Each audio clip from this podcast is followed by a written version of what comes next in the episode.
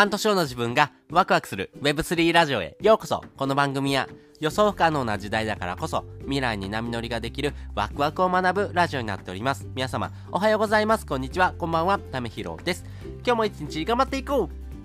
う。ということで今回は AI で失うお仕事が変わった時代の転換期というふうなお話をですねしたいなというふうに思っております。皆さんですね AI に仕事を奪われますよってことがですねまあ2020年とかそのちょっと前からですね言われてきましたよね。まあ10年後になくなる仕事10選みたいなのですね、えー、タイトルでですね、えー、ババってこういうお仕事がえ将来なくなりますよってことをですね言われ続けてきましたよね。まあそういったですね AI によってですね仕事が生奪われるというふうなですね、えー、構造がですねちょっと変わってきたよってお話をですねしたいなというふうに思っています。で10年後にですねなくなるお仕事ってどういうお仕事っていうところがですね、えー、過去ですねいろんなところからですね発信がありましたけども、えー、私がですね今見てるもので言うとですね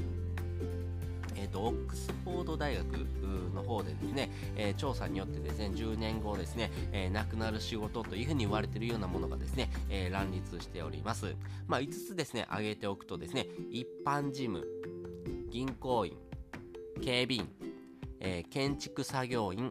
スーパーコンビニの店員というところですね。まあ、この辺りはですね、えー、ある程度ロボットとかですね、あとはキャッシュレス化っていうところがありますね。えー、スーパーコンビニとかもですね、結構キャッシュレス化でですね、えー、まあ、人材をですね、置かないような形で、えまあ、機械でですね、え運用していくような形がですね、どんどんどんどん進んでますんで、まあ、この辺りはですね、まあ、なくなる可能性がですね、高いのかなというところはですね、まあ、今でも変わんないのかなというふうに思ってます。で特にですね、えー、なくなるんじゃないのって言われているのはですね単純作業のですねお仕事かつ、えー、まあ、一般的にですね誰でもできるようなお仕事がですね、まあ、なくなる可能性があるよっていうところがですねありましたよね。なので、えー、まあ、そういうふうなですね、えー、タクシードライバーとかレジ打ちとかですね、警備員とかですね、まあ、そういうお仕事自体はですね、まあ、なくなる可能性っていうのがですね、えー、あるのかなとは思ってはいるんですけども、逆でですね、将来なくならないようなですね、お仕事っていうところもですね、えー、合わせてですね、発信されてる方もですね、多かったなというふうに思ってます。その中でもですね、このお仕事なくならないよってことを言われてる中でですね、クリエイティブなお仕事っていうのがですね、なくなりませんよっていうふうに言われています。えー、なぜそれがですね、なくならないのかなんですけども、やっぱりですね、クリエイティブっていうのはですね、過去の経験則とかですね、その人のセンス、あとはですね、もともと持ってるような知識とかですね、まあそういうふうなものの裏付けによってですね、えー、クリエイティブなものがですね、作られるというところがありましたんで、えー、そういうふうなですね、えクリエイティブなですね、作品作り、イラストレーターとかですね、ウェブデザイナーとかですね、動画、えとかですね、映像のクリエイターさんはですね、まあ大丈夫じゃないの？っていうふうに言われてました。でもですね、え昨今、え考えてみてくださいね。えっ、と、ミッドジャーニーとかですね、まあ、いろんなですね、えー、まあ、AI ツールを使ってですね、えー、まあ、画像、そして音楽とかですね、動画とかもですね、簡単に作れるような時代になってきました。つまりですね、えー、まあ、なくならないんじゃないのって言われてたですね、えクリエイティブな仕事がですね、え AI によってですね、失われてくる可能性が非常に高いというところがですね、分かってきています。他にもですね、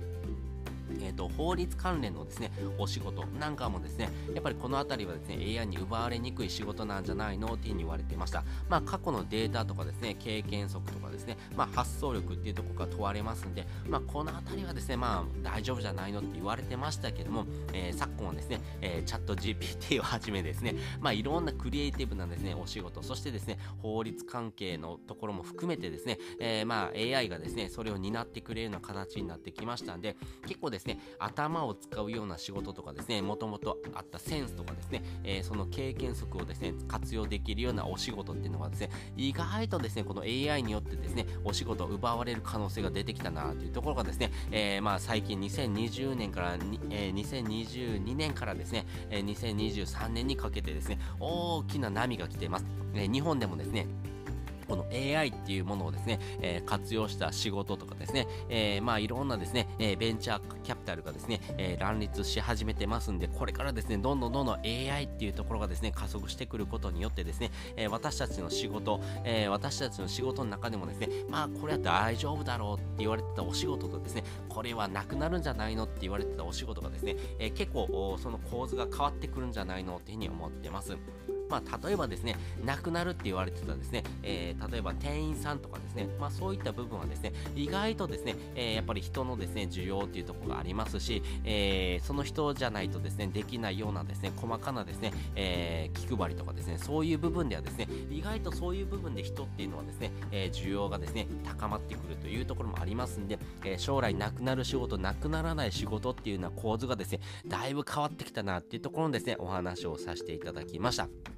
なので、これからですね、AI っていうものをですね、えー、摘出するのではなくてですね、まあ、AI と共にですね、生きていくようなですね、共存できるようなですね、生き方っていうところをですね、目指していくのがですね、えー、一番いいのかなと思いますし、まあ、AI によってですね、仕事を奪われるのであればですね、AI ができないようなこととかですね、えー、これからですね、伸びていくような産業っていうところをですね、一緒にですね、取り組んでいくのがですね、一番わかりやすいのかなと思いますし、これからのお仕事の中でもですね、そういうふうなお仕事の仕方っていうていうところがですね、えー、非常に大事になってくるんじゃないのかなというふうに思っております。ということで今回はですね、AI で失われる仕事が変わった時代の転換期というふうなですね、お話をですね、させていただきました。まあ、AI によってですね、なくなる仕事、なくならない仕事っていうのは構図がですね、だいぶ変わってきましたよってお話をですね、させていただきました。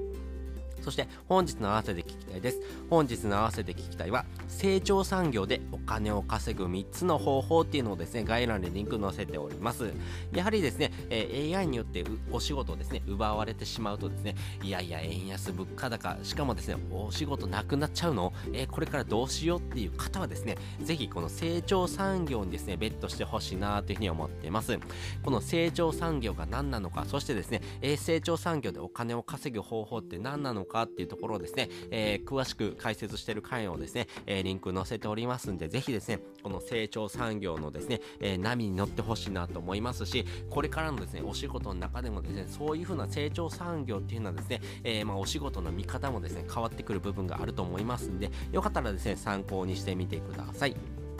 ということで、本日もですね、お聴きいただきましてありがとうございました。また次回もですね、よかったら聞いてみてください。それじゃあ、またね。